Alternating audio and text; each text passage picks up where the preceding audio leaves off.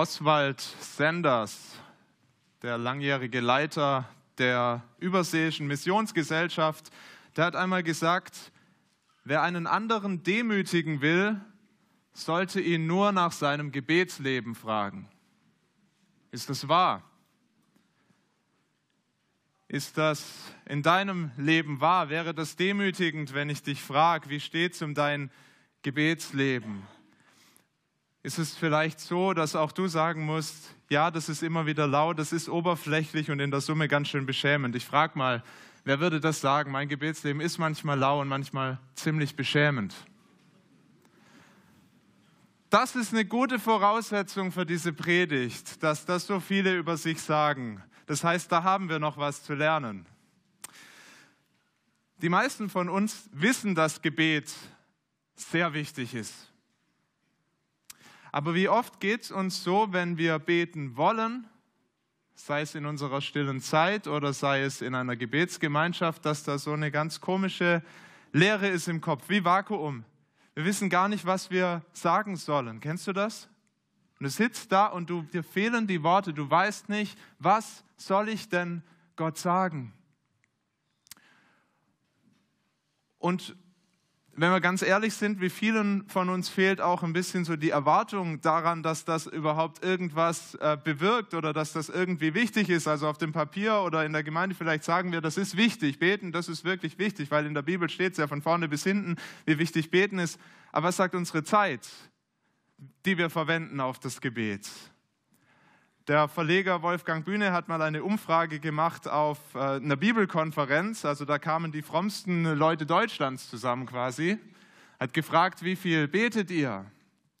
Und knapp die Hälfte der Befragten hat gesagt, am Tag nicht mehr als fünf bis 15 Minuten. Und jeder Fünfte hat sogar gesagt, am Tag nicht mehr als eine bis fünf Minuten. Und ich glaube, man konnte nicht ankreuzen, ich bete gar nicht. Vielleicht hätten das auch manche angekreuzt. Was sagt das über uns aus, wenn wir mehr Zeit für die Körperpflege verwenden am Tag als für das Gespräch mit Gott? Das Thema würde sich eignen, um eine Moralpredigt zu halten. Aber der Bibeltext ist heute keine Moralpredigt, sondern wir sehen da jemand, der in seiner Not zu Jesus kommt und den Jesus lehrt, wie man betet. Jesus, dem wir begegnen in den Evangelien in besonderer Weise und mit dem wir einen Weg gehen. Und wir gehen in diesen Wochen in der Predigtserie durch das Lukas-Evangelium. Und das Lukas-Evangelium, das zeigt mehr als jedes andere Evangelium, wie Jesus ein Mann des Gebets war und wie er immer wieder gebetet hat, wie er viel Zeit darauf verwendet hat, mit dem Vater zusammenzukommen und mit ihm zu reden. Haben das gesehen vor das ist jetzt schon einige Monate her in Lukas 5, dass Jesus das Gebet so wichtig war, dass er sogar Menschen enttäuscht hat.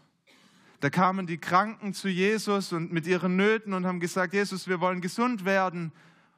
Und Jesus zieht sich zurück, geht in die Wüste, an einem einsamen Ort, um mit dem Vater zu reden, das noch wichtiger war. Das Gebet noch wichtiger war. Von dem Jesus, können wir was übers Beten lernen, oder? Und ich möchte uns diesen Text lesen, an dessen Anfang eben genau das steht, dass ein Jünger das beobachtet hat, wie Jesus sich immer wieder zurückgezogen hat, wie er immer wieder schon früh am Morgen auf den Berg gegangen ist oder in die Wüste und Zeit mit dem Vater verbracht hat und wie der Jesus fragt, äh, kannst du uns nicht sagen, wie betet man? Herr, lehre uns beten. Ich lese Lukas 11, die Verse 1 bis 13. Und es begab sich, dass er an einem Ort war und betete. Also Jesus war an einem Ort und er betete.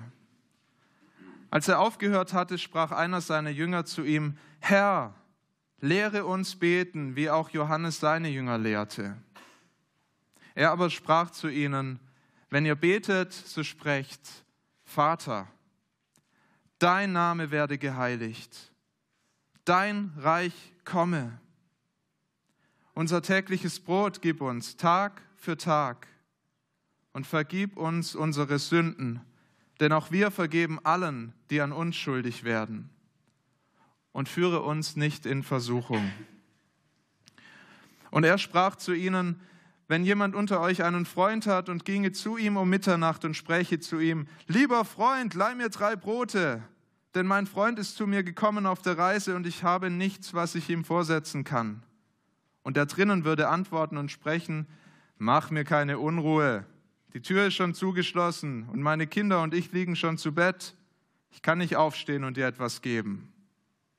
Ich sage euch, und wenn er schon nicht aufsteht und ihm etwas gibt, weil er sein Freund ist, dann wird er doch wegen seines unverschämten Drängens aufstehen und ihm geben, so viel er bedarf. Und ich sage euch auch, bittet, so wird euch gegeben, suchet, so werdet ihr finden, klopfet an, so wird euch aufgetan. Denn wer da bittet, der empfängt, und wer da sucht, der findet, und wer da anklopft, dem wird aufgetan. Wo ist unter euch ein Vater, der seinem Sohn, wenn der ihn um einen Fisch bittet, eine Schlange für den Fisch biete? Oder der ihm, wenn er um ein Ei bittet, einen Skorpion dafür biete? Wenn nun ihr, die ihr böse seid, euren Kindern gute Gaben geben könnt, wie viel mehr wird der Vater im Himmel den Heiligen Geist geben denen, die ihn bitten? Dieser Text ergibt uns Antworten auf zwei große Fragen, die wir haben, wenn wir über das Beten nachdenken. Und das erste ist, in den Versen 2 bis 4 gibt uns Jesus eine Antwort darauf, ja, was sollen wir denn beten? Wenn die Worte fehlen, wenn wir nicht wissen, wie wir mit Gott reden sollen, ja, was können wir denn beten? Und die Verse 5 bis 13, da sagt Jesus uns, wie wir beten können. Sagt er uns, wie wir die Dinge richtig beten, nämlich mit der Erwartung, dass Gott, der Vater, hört und mit der Zuversicht, dass er seinen Kindern Gutes gibt. Also lasst uns das in zwei ähm, Schritten, diesen Text anschauen. Zuerst das, was Gottes Kinder beten sollen. Und Jesus sagt diesem Jünger, der fragt, ja, was sollen, wie sollen wir denn beten? Lehre uns, sagt er, bete Vater. Und wir bleiben gleich bei diesem ersten Wort stehen. Bete Vater. Weil das den Ton setzt für das ganze Gebet, das wir an Gott richten. Jesus sagt zu seinen Jüngern, liebe Jünger, wenn ihr mir nachfolgt, dann ist mein Vater im Himmel euer Vater. Und wenn ihr betet, dann kommt ihr nicht zu ihm wie aufs Amt mit euren Anträgen, und wenn, wenn er Gnade schenkt, dann bearbeitet er die irgendwann. Und ihr kommt nicht wie zu eurem Chef, bei dem ihr euch in einem guten Licht präsentieren müsst. Ihr kommt noch nicht mal wie zu einem König, vor dem ihr euch verneigen müsst, auch wenn Gott es zweifellos ist. Er ist unser Herr und er ist unser König. Aber Jesus sagt, betet, Vater. Das ist ein ganz vertrauensvolles Gebet. Es ist die Beziehung, die da im Vordergrund steht, die alle Kinder Gottes, alle, die Jesus nachfolgen, zu Gott haben. Er ist unser Vater. Und ich musste in der Predigtvorbereitung an ein Bild denken, was es gibt von dem amerikanischen Präsidenten John F. Kennedy. Von dem haben sie mal ein Foto gemacht, bestimmt natürlich zu Propagandazwecken, aber es zeigt doch Wesentliches. Er sitzt an seinem Schreibtisch und er arbeitet und unter dem Schreibtisch schauen sie seine Kinder frech hervor sind da in diesem Oval Office, in das keiner reinkommt, wenn er nicht tausend Sicherheitschecks durchlaufen hat und sich da angemeldet hat, sind seine Kinder bei ihrem Vater, dem Präsidenten. Sie haben Zugang, einen Zugang, den alle anderen nicht haben. Und ganz ähnlich ist das für uns, für seine Jünger. Es ist für uns mit Gott. Wir haben Zugang zum Vater. Wir dürfen vertrauensvoll kommen. Und was für eine Liebe hat dieser Vater? Die Bibel besingt diese Liebe von vorne bis hinten, was für eine Liebe Gott zu seinen Kindern hat. Die Bibel sagt uns, wir waren Kinder des Zorns. Wir hatten sein Gericht verdient. Wir hatten es verdient, dass er uns von sich stößt. Und was tut der Vater? Er liebt seine Kinder. Noch bevor wir bei ihm sind, er, er nimmt diesen Zorn auf sich selber, er lädt ihn Jesus auf am Kreuz damit er uns adoptieren kann, in seine Familie aufnehmen kann. Und weißt du, wie uns der Vater liebt? Er liebt uns genauso, wie er seinen eigenen Sohn Jesus Christus liebt. Ist dir das bewusst? Jesus sagt das, Jesus betet das in Johannes 17. Er betet, Gott liebt, liebt, du liebst die, die mir anvertraut sind, meine Jünger, mit der gleichen Liebe, wie du mich liebst. So kommen wir zum Vater, mit diesem Vertrauen, dass er nicht ein ferner Gott ist, sondern unser Vater.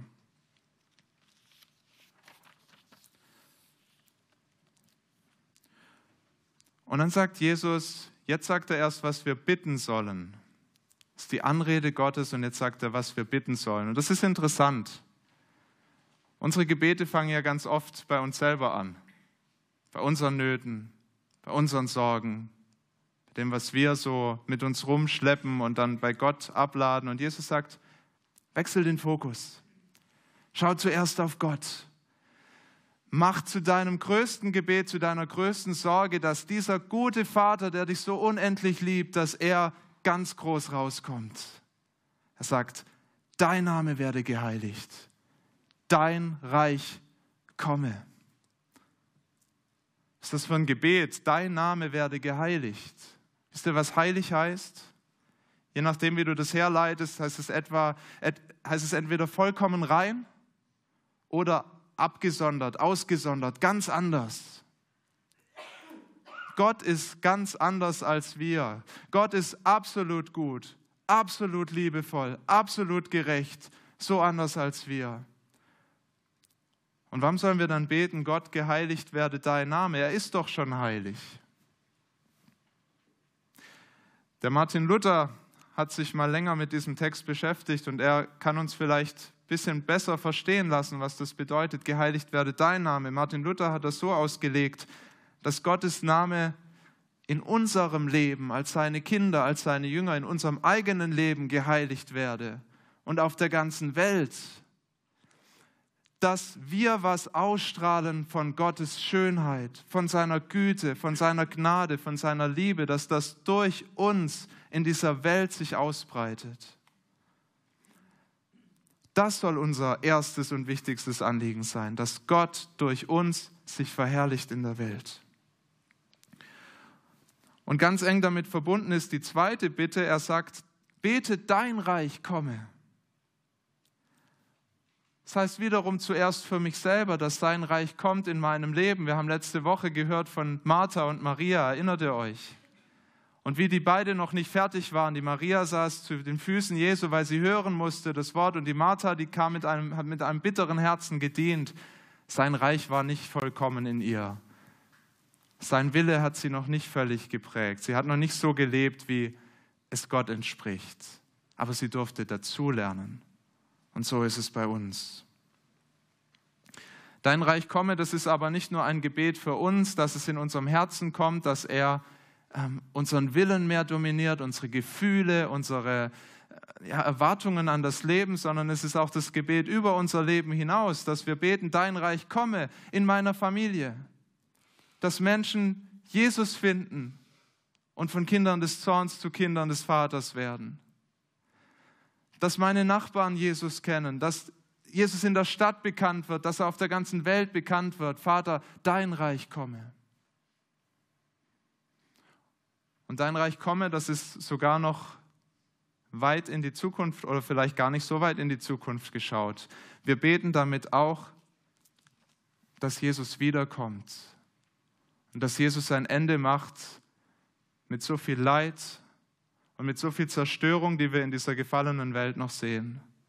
Wir drücken die Sehnsucht aus, dass Jesus alles wirklich heil macht. Die Sehnsucht, die auch am Ende der Offenbarung beschrieben ist, dass der Tag kommt, an dem Gott einen neuen Himmel und eine neue Welt machen wird, wo kein Leid mehr ist, wo der Krebs weg ist und wo die kaputte Ehe weg ist und wo all der Schmerz weg ist und nicht mehr der Tod da ist und nicht mehr gestorben wird und wo alles heil ist.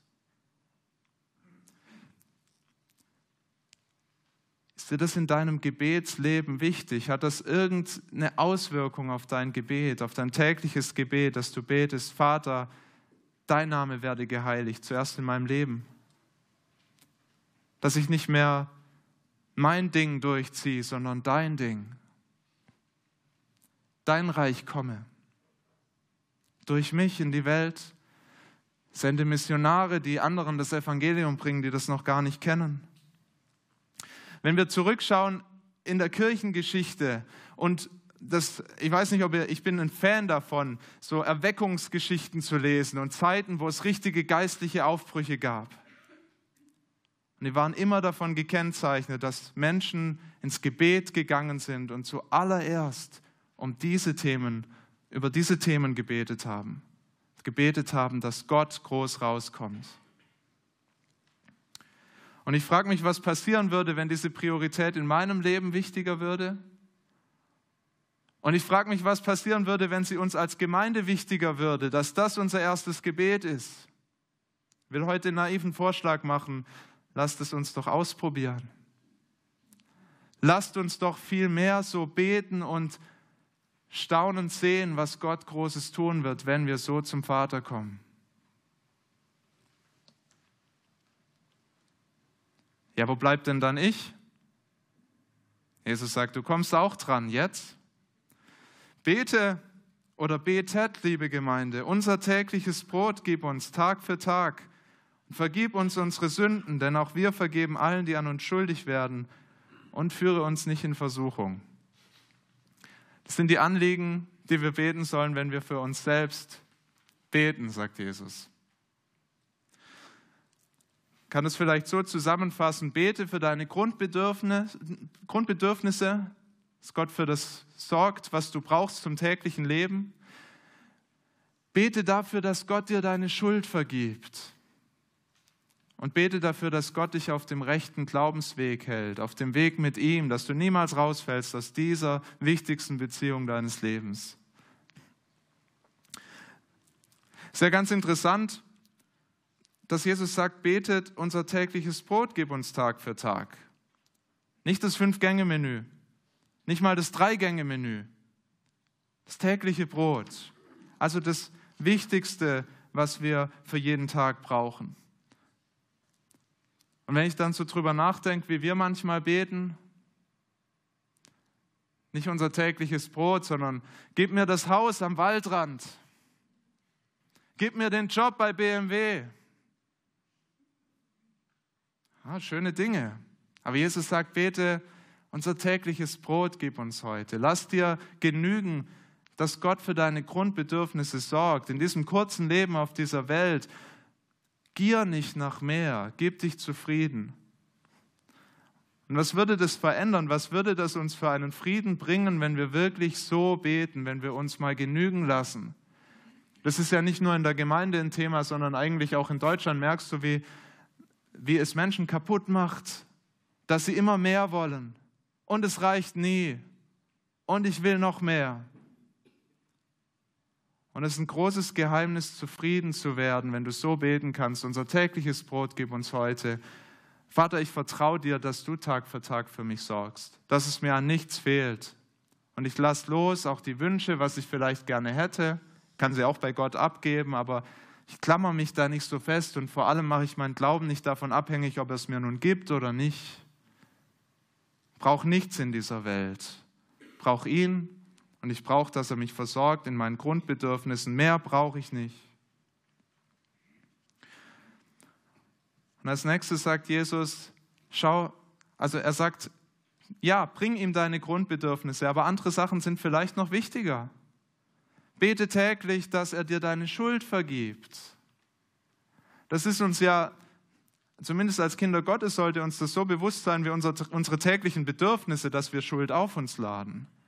Dass wir nicht immer das tun, was Gott von uns möchte.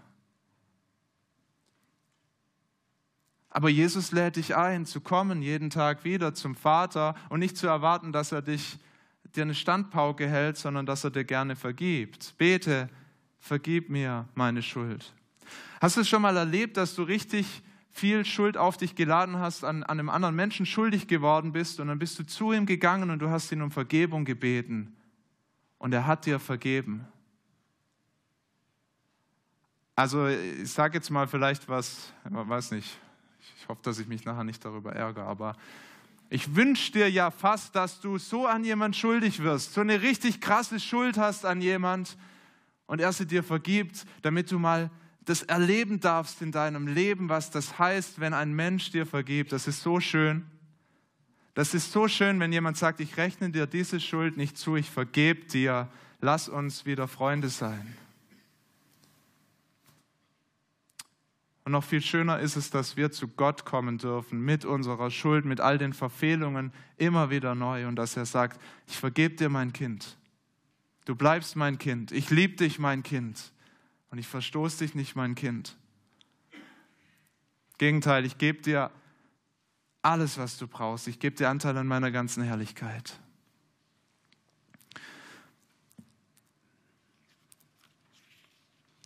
Ist euch vielleicht aufgefallen, dass da noch eine Zusatzklausel drin ist? Vergib uns unsere Schuld, wie auch wir vergeben an denen, die an uns schuldig geworden sind. Das ist eine Lehre, die wir auch in der Bibel immer wieder finden, die Jesus sehr betont hat. Gesagt, du kannst nicht auf der einen Seite aus dieser Gnade leben, die Gott dir schenkt und die so überreich ist, dass wir sie mit Worten gar nicht, gar nicht beschreiben können fast.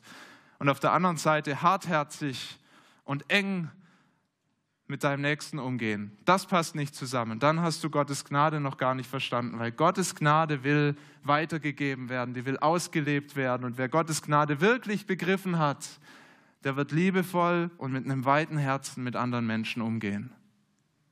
Haben wir noch viel zu lernen, was das angeht, aber deshalb sollen wir es regelmäßig beten. Vergib uns unsere Schuld, wie auch wir vergeben unseren Schuldigern.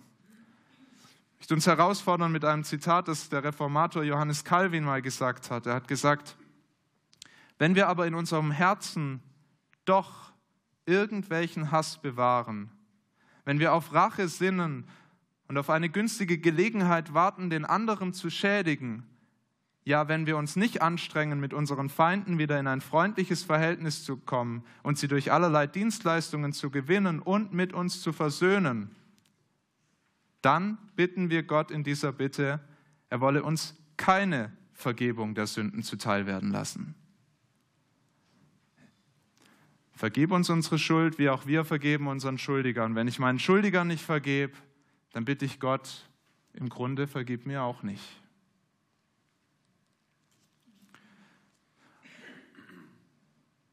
Schließlich die letzte Bitte und führe uns nicht in Versuchung. Die aufmerksamen Bibelleser, die sagen jetzt, ja wie?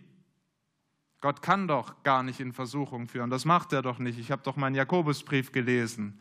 Gott versucht uns nicht. Wie ist es also gemeint? Im Kern geht es darum, dass wir Gott bitten, dass er uns in allen Lebensumständen, in denen wir sind, fest bei sich hält dass uns nichts, was wir in unserem Leben erleben, wegbringen kann von Gott. Und es können ganz unterschiedliche Dinge sein, die uns wegziehen und in Versuchung bringen, unseren großen Gott zu verlassen. Es kann das Gute sein, der Wohlstand, die Gesundheit, die guten Beziehungen, die wir hier auf dieser Erde haben, die uns vergessen lassen, wie dringend wir Gott brauchen und die uns wegbringen.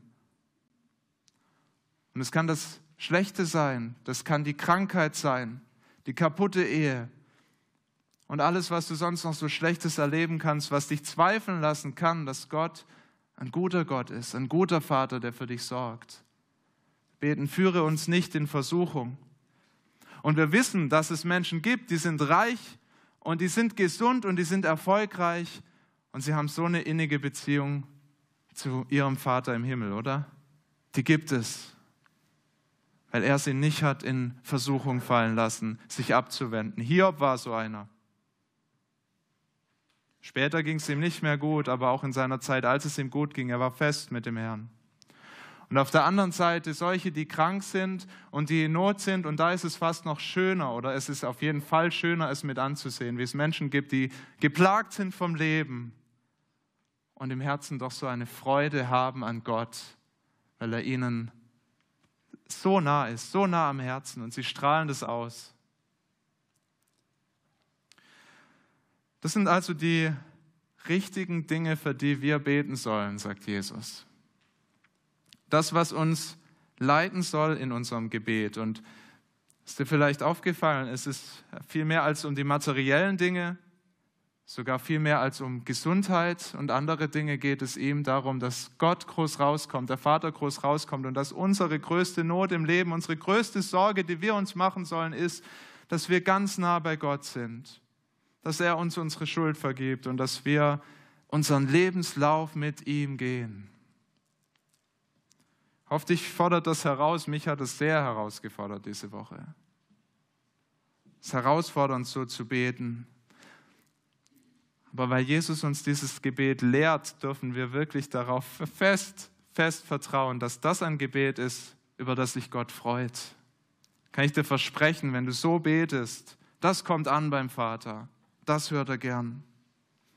Und zwar, wenn du das nachbetest, so wie wir das vorher gemacht haben als ganze Gemeinde, Wort für Wort nachbeten. Jesus sagt, sprecht so. Ihr dürft einfach dieses Gebet sprechen. Ist aber auch eine Gebetsvorlage. Wir können jedes einzelne Wort nehmen, so wie ich das ein bisschen versucht habe, jetzt auszulegen, und wir können unsere eigene Situation Gott hinhalten und sagen, dein Name werde geheiligt in meinem Leben. Und ihm dann sagen, was sind denn die Umstände, in denen ich stehe und wo ich mir wünsche, dass sein Name geheiligt wird. Mach's konkret.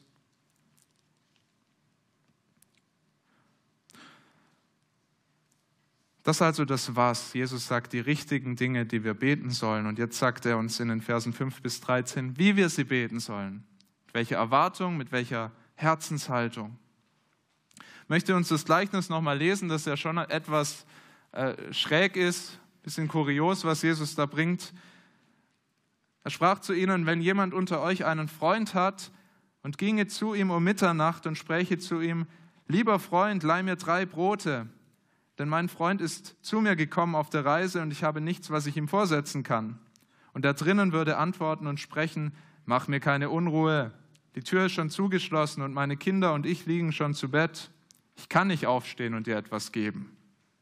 Ich sage euch, und wenn er schon nicht aufsteht und ihm etwas gibt, weil er sein Freund ist, dann wird er doch wegen seines unverschämten Drängens aufstehen und ihm geben, so viel er bedarf. Wo ist da jetzt der Vergleichspunkt? Was will Jesus damit sagen?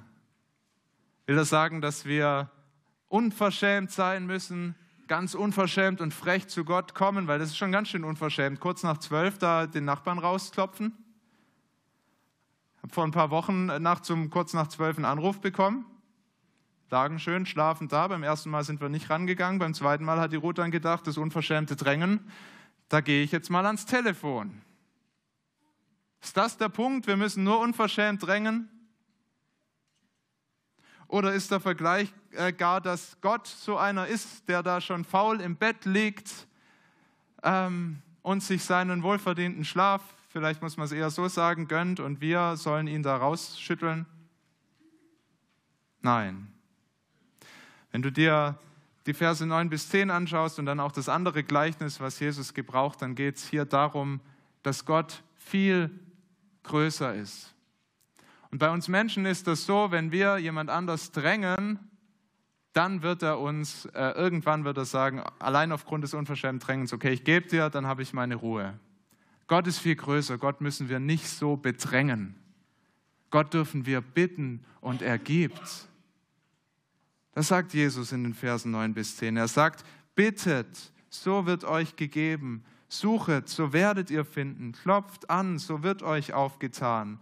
Und weil es so wichtig ist, gleich nochmal, denn wer bittet, der empfängt. Und wer das sucht, der findet. Und wer da anklopft, dem wird aufgetan. Also die Botschaft ist, wenn sich schon dieser Mann nach Mitternacht noch aus dem Bett quält und seinem Freund gibt, weil der anklopft, wie viel mehr wird Gott, wenn du bei ihm anklopfst, antworten dir die Tür auftun, dir geben, was du brauchst. Also bete mit der Erwartung, dass Gott hört. Erwartest du das, dass Gott deine Gebete hört, dass er sie erhört, wenn du betest? Und zwar nicht erst, wenn du unverschämt drängst, sondern jedes Mal, wenn du zu ihm kommst. Wir dürfen mit dieser großen Zuversicht beten. Nicht, dass Gott jedes Gebet erhört. Das ist klar, wir beten auch manchmal Dinge, die uns selber nicht gut tun. Und er als Vater weiß das. ich meine, dass es C.S. Lewis war, der mal gesagt hat, es ist eine Gnade, dass Gott nicht jeden meiner Wünsche erfüllt. Das hat mich mehr als einmal davor bewahrt, die falsche Frau zu heiraten. Aber dort, wo wir im Einklang beten mit Gottes Willen, sollten wir erwarten, dass Großes passiert. Das Gleichnis, das Zeugnis gelesen von ähm, dem China-Missionar Hudson Taylor der in einer großen seelischen und auch gesundheitlichen Not im 19. Jahrhundert Gott nochmal ganz neu sein Leben geweiht hat und gesagt hat, Herr, ich will meinen Dienst für dich tun, dein Reich komme. Und dann hat er ziemlich kühn gebetet und hat gesagt, Vater, schenk mir 24 Missionare, zwei für jede der elf Provinzen in China und nochmal zwei für die Mongolei. Hat es bei Gott abgegeben und Gott hat dieses Gebet erhört. Und später hat er noch kühner gebetet, Herr, schenk mir nochmal 100 Missionare. Und Gott hat erhört. Und kurz vor seinem Tod betete er um 1000 weitere Missionare. Und Gott hat gehört.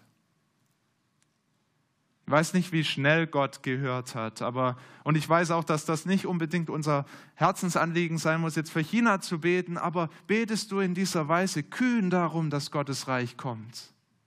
Traust du dich das überhaupt? Sein Anliegen, sein Reich zu bauen, sein größtes Anliegen für diese Welt. Lass dich von Jesus ermutigen, es macht einen riesengroßen Unterschied, ob du betest, ob du kühn für solche Dinge betest oder ob du es einfach lässt. Und dann das Zweite. Bete zum Vater mit dem Vertrauen, dass er dir sein Bestes gibt. Lese nochmal die letzten Verse. Wo ist unter euch ein Vater, der seinem Sohn, wenn der ihn um einen Fisch bittet, eine Schlange für den Fisch biete? Oder der ihn, wenn er um ein Ei bittet, ein Skorpion dafür biete? Wenn nun ihr, die ihr böse seid, euren Kindern gute Gaben geben könnt, wie viel mehr wird der Vater im Himmel den Heiligen Geist geben, denen, die ihn bitten. Seht ihr das gleiche Muster? Hier ist es sogar ganz ausdrücklich von Jesus gesagt. Wenn schon die Väter hier auf der Erde ihren Kindern Gutes tun, und Jesus weiß, dass es Ausnahmen gibt, es gibt schlechte Väter, aber der normale Vater, der will das Beste für sein Kind. Der will seinem Kind Gutes tun. Wie viel mehr der perfekte Vater im Himmel seinen Kindern wird ihnen nicht was geben, was sie umbringt, was ihnen schadet, was ihnen schlecht tut, wenn sie ihn um was Gutes bitten. Und jetzt ist interessant, was aber dieses Beste ist, was Gott uns gibt, was Jesus sagt. Jesus sagt, dem Guten, was ein irdischer Vater seinem Kind gibt, dem stellt er die gute Gabe des Heiligen Geistes gegenüber. Hm. Hätte es mir eigentlich ein bisschen praktischer vorgestellt, Jesus. Dass du mir sagst, dass du mich heilst, wenn ich krank werde. Dass du mir sagst, ich mache deine Beziehung, ich rette deine Beziehung, wenn ich in Not bin. Das sagt Jesus nicht, das verspricht er nicht. Er sagt, gibt die Gabe des Heiligen Geistes jeden, der ihn darum bittet. Vielleicht ist das für dich erstmal ein bisschen abstrakt, aber es ist tatsächlich sehr praktisch und es verändert alles in unserem Leben, wenn wir das glauben und wenn wir darum beten. Weil wir in unserem Leben auf dieser Welt, die gefallen ist, die noch nicht Gottes perfekte Welt ist, erwarten müssen, damit rechnen müssen, dass jeder von uns sein Paket tragen wird und Leid erfahren wird und Beschränkungen erlebt. Wir, wir erleben das alle, leben alle, wo wir an unsere Grenzen stoßen. Und Gott sagt, das mache ich jetzt nicht alles perfekt, ich löse das nicht alles auf, ich nehme dir nicht alle Spannungen. Wir haben es vorher in der, äh, in der Textlesung gehört, Gott sagt sogar, seine Kinder gehen mit Jesus durch das Leid zur Herrlichkeit nimmt das nicht alles weg.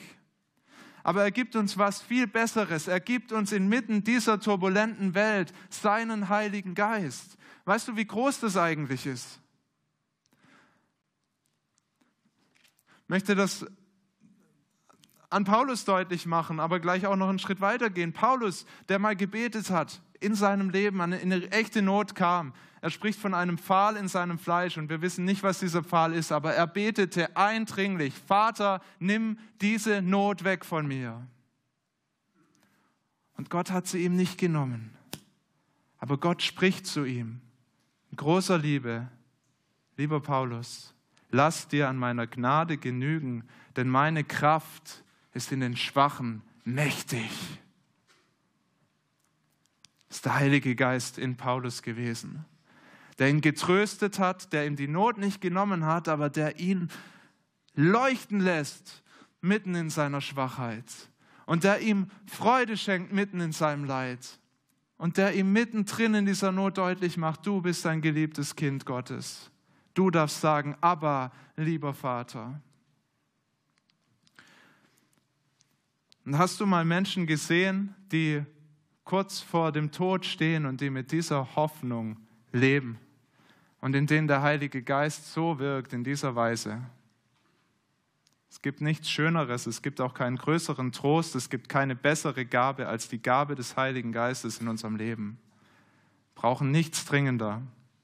Brauchen nicht, dass Gott immer die Umstände verändert. Wir dürfen dafür beten. Wir können, wir beten auch in dieser Gemeinde dafür, dass Gott Menschen heilt und dass er Ehen rettet und dass er Umstände verändert.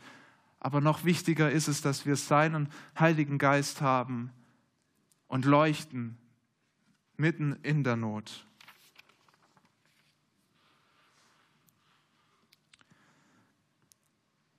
Gibt dir das, was Jesus über das Gebet lehrt, mehr Klarheit darüber, was du beten kannst und was du beten sollst? Motivieren dich seine Worte mit größerer Zuversicht zu beten, dass der Vater dir Gutes gibt und dass er dich hört. Ich hoffe das sehr. Eins ist mir zum Schluss aber wichtig, weil ich darüber gesprochen habe, was ist richtig und wie ist die richtige Einstellung. Bete mit kindlichem Vertrauen. Es kann dich ja so eine Predigt dazu bringen, dass du sagst, ich traue mich gar nicht mehr zu beten.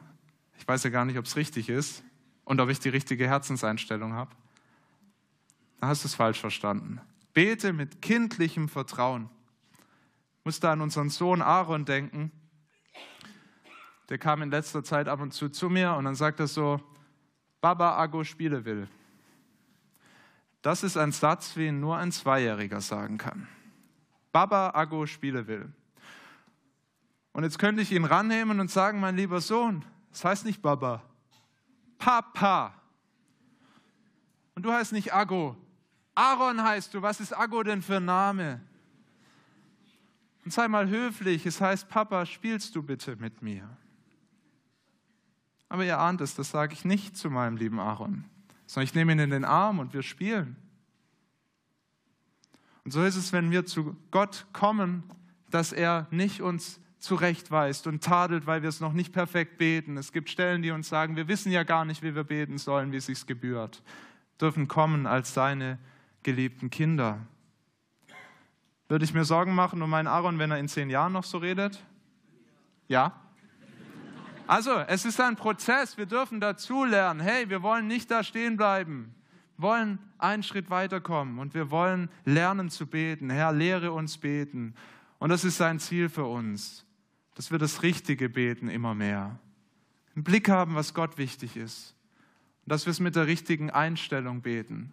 Dass wir beten mit der Erwartung, dass Gott hört und mit dem Vertrauen, dass er uns das Beste gibt. Amen. Und lieber Vater, dafür wollen wir dir danken, dass wir als deine Kinder durch Jesus zu deiner Familie gehören dürfen.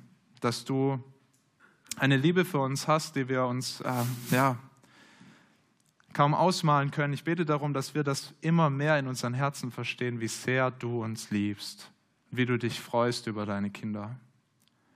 Wir wollen darum beten, dass wir darin wachsen, dein Reich zu suchen und dein Reich zu bauen, wie es auch uns erreicht hat. Du hast uns das Evangelium gesagt durch andere und mach uns bereit, es weiterzugeben und als Leuchttürme in dieser Welt dazustehen, die hinweisen auf dich und auf deine Größe und deine Herrlichkeit. Gib uns ein großes Vertrauen, dass du uns dabei nicht hängen lässt, dass du uns alles gibst, was wir brauchen. Wir danken dir, dass du unser Vater bist. Amen.